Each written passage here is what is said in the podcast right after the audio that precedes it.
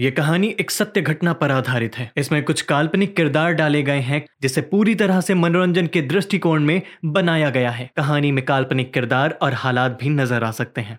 This is NS Media Podcast, and you're listening to Neerav Modi, episode 5 of 10 episode series.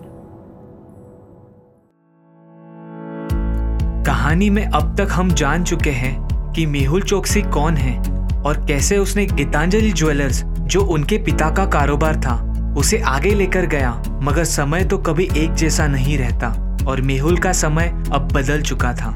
Geetanjali jewellers को अब बैंकों से पैसा मिलना बंद हो चुका था, और अब गीतांजलि को आगे रॉ मटेरियल की ज़रूरत को पूरा करने के लिए पैसे का इंतज़ाम करना था। दरअसल ऐसा इंडस्ट्रियल प्रैक्टिस माना जाता है कि कोई भी ट्रेडर यदि बैंकों से पैसा लेता है तो वो छह महीने के अंदर अंदर पैसा बैंकों को प्रॉफिट के साथ वापस कर दे।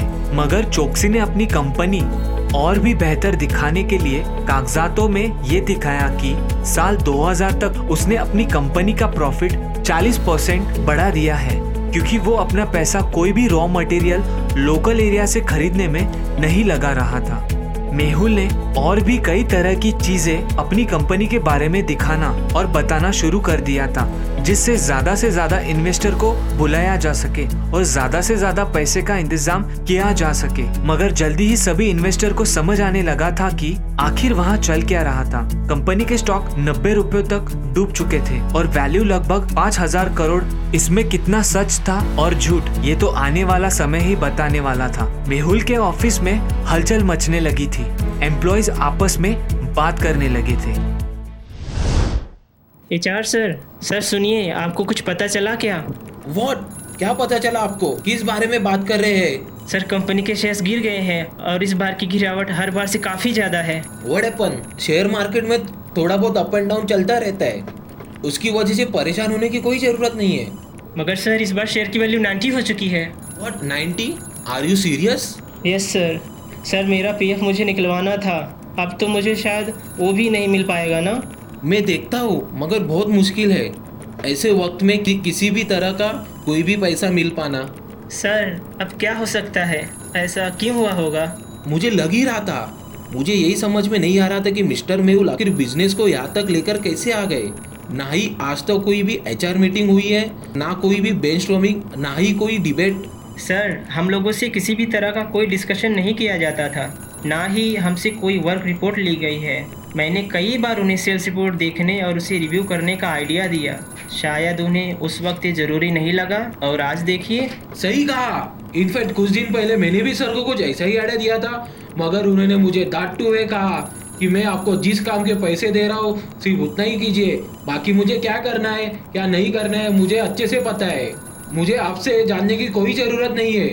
अब इतना सुनने के बाद आप ही बताइए भला कोई भी कुछ भी क्यों कहेगा? यस यू आर राइट आपको पता है परसों मैनेजर सर को भी डांट पड़ी थी। Manager sir but he is mister Mehul favourite employee अरे हम लोग बाहर ही मीटिंग फिनिश करके आए थे और मैनेजर सर ने बोल दिया अगर कंपनी एम्प्लॉयज़ खुश हैं तभी कंपनी अच्छे से चल सकती है। बिना एम्प्लॉयज़ के कंपनी कुछ भी नहीं है। इतनी सी बात पर मेहुल सर गुस्सा हो गए। और उन पर चिल्लाने लगे। ज़्यादा मत बोलो मुझे सब बकवास सुनने में कोई इंटरेस्ट नहीं है। सिर्फ़ यही सब कारण है। अपने एम्प्लॉयज़ की बात ना सुनकर सर ने बहुत बड़ी गलती की है जिसकी सजा अब उन्हें जाने कब तक और कैसे भुगतनी पड़ेगी। मेहुल के सभी एम्प्लॉयज़ के बीच में इस तरह की बातें चल रही थी और कोई भी उसके इस व्यवहार से खुश नहीं था। उसकी एक गलती से ना जाने कितने लोगों का नुकसान हो सकता था। मगर शायद मेहुल को इस चीज़ से जरा भी फ़र्क नहीं पड़ता था। चौकसी का व्यापार करने का तरीका ना ही किसी को पसंद था और ना ही वो सही था। लोग बस यही सोचा करते थे कि भला इस तरह से वो अब तक बिज़नेस को चला कैसे पाया। एक बार मेहुल ने कुवैत की एक कंपनी के साथ जॉइंट वेंचर खोलने के बारे में सोचा। मिस्टर मेहुल वेलकम कैसे हैं आप? आइए बैठिए। मैं अच्छा हूँ सर। जी बताइए आपके पास क्या आइडिया है? सर मैं आपके साथ मिलकर सनग्लासेस का बिज़नेस करना चाहता हूँ। और इसका रीजन? सर इंडिया के साथ साथ अदर कंट्रीज़ में भी सनग्लासेस की डिमांड बहुत ज़्यादा बढ़ गई है और अब इस फ़ील्ड में ज़्यादा कंपटीशन भी नहीं है। यही सही समय है। इस काम को शुरू करने का वरना बाद में बहुत ज़्यादा लेट हो जाएगा। वो सब तो ठीक है। हम मैन्युफैक्चर में आपको पूरी मदद करेंगे। और हम आपके साथ काम करने में भी इंटरेस्ट है। मगर क्या आपके पास सेल के लिए कोई आइडिया है कि हमारा माल बिकेगा कहाँ? यस सर बिल्कुल है। मेरे सर्वे के अनुसार इस तरह की चीज़ों की सेल सबसे ज़्यादा सेल्स एंटलून से होती है। और हम भी अपना प्रोडक्ट वहाँ से ही सेल्स करेंगे। ठीक है मिस्टर मेहुल हम आपके साथ काम करने के लिए तैयार है। Thank you so much sir Mehul को दोनों ही पार्टनर्स की तरफ़ से लगभग एक मिलियन रुपया मिला था इस वेंचर के लिए।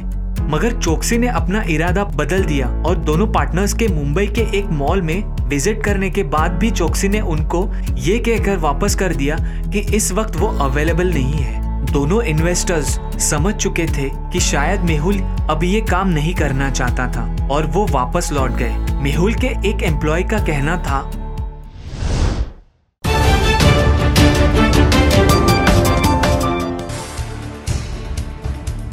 मेहुल चौकसी की कंपनी में एक एम्प्लॉय हैं। आपसे बेहतर उन्हें कौन जानता होगा? अगर हम आपसे जानना चाहें कि वो क्या करते हैं, किस तरह की सोच रखते हैं कैसे इंसान हैं तो आप क्या बताना चाहेंगे?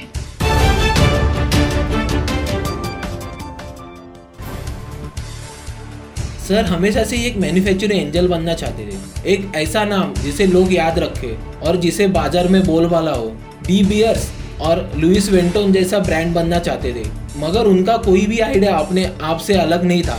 उनके सारे आइडिया दूसरे से कॉपी किए हुए थे।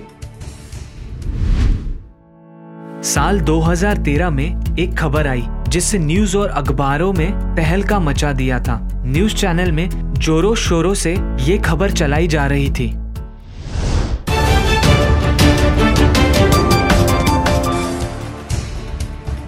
नमस्कार आज हम आप सभी के सामने एक ऐसी खबर लेकर आए हैं, जिससे आपके होश उड़ जाने वाले हैं। जी हाँ स्कैम।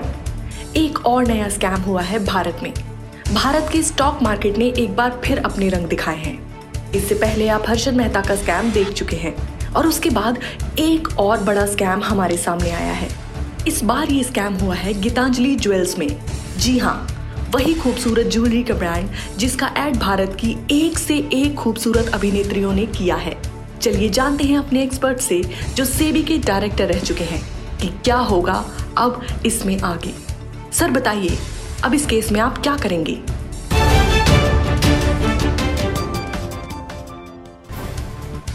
देखिए, इस तरह के स्कैम हमें मार्केट का वो छुपा हुआ रूप दिखा देते हैं, जो पहले कभी सामने नहीं आया था। और इससे पहले भी भारत में इस तरीके के कई स्कैम हो चुके हैं और उन पर सेबी ने सख्त कार्रवाई की है और इस बार भी सेबी और एनएससी दोनों ही इस केस की इन्वेस्टिगेशन कर रहे हैं।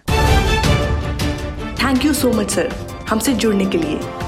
तो सुना आपने कि कैसे हाई प्रोफ़ाइल केस को सॉल्व करने की कोशिश की जा रही है। मगर इसका रिज़ल्ट क्या होगा, ये तो सिर्फ़ वक्त ही बता सकता है।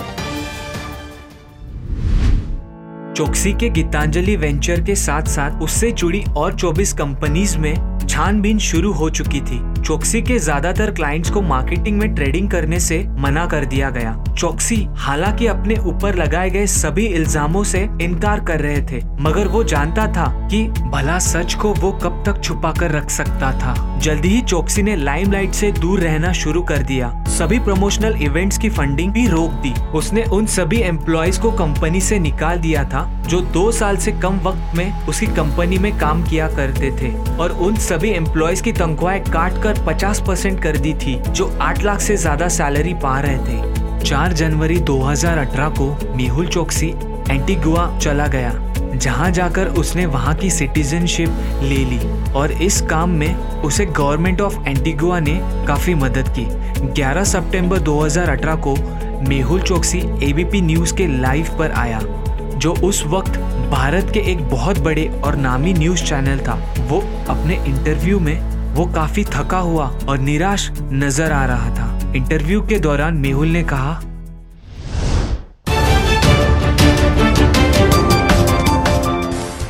मिस्टर मेहुल आपके ऊपर इल्ज़ाम है कि आप बैंक का पैसा लेकर भाग गए हैं। क्या ये बात सच है? जी नहीं ये बात दरअसल झूठ है कि मैं बैंकों का पैसा लेकर भाग आया हूँ। मुझे बैंकों से कोई दिक्कत है? ना मैंने कोई अपने पैसे वापस करने में कोई कमी की है? मुझे दरअसल पॉलिटिक्स में फंसाया गया है। कोई आपके साथ ऐसा क्यों करेगा?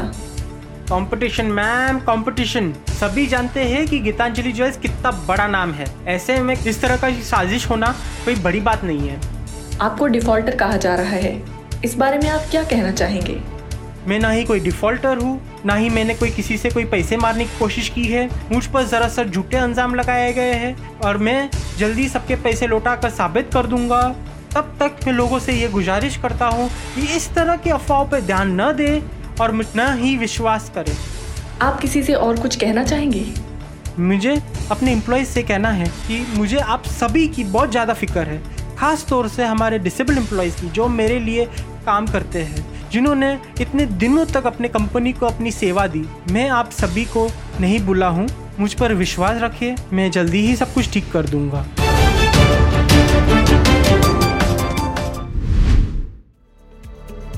मेहुल चौकसी के चले जाने के बाद लोगों को और सरकार को झटका लग गया था, मगर साथ ही साथ सबसे बड़ा झटका लगा बैंकों को। जिनका पैसा लेकर मेहुल चौकसी भारत छोड़कर चला गया था। सरकार उसे वापस लाने का प्रयास करना शुरू कर चुकी थी।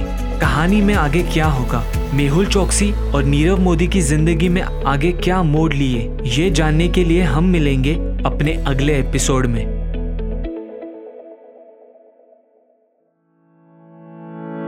You for listening to NS Media Podcast Nirav Modi, episode 5 of 10 episode series.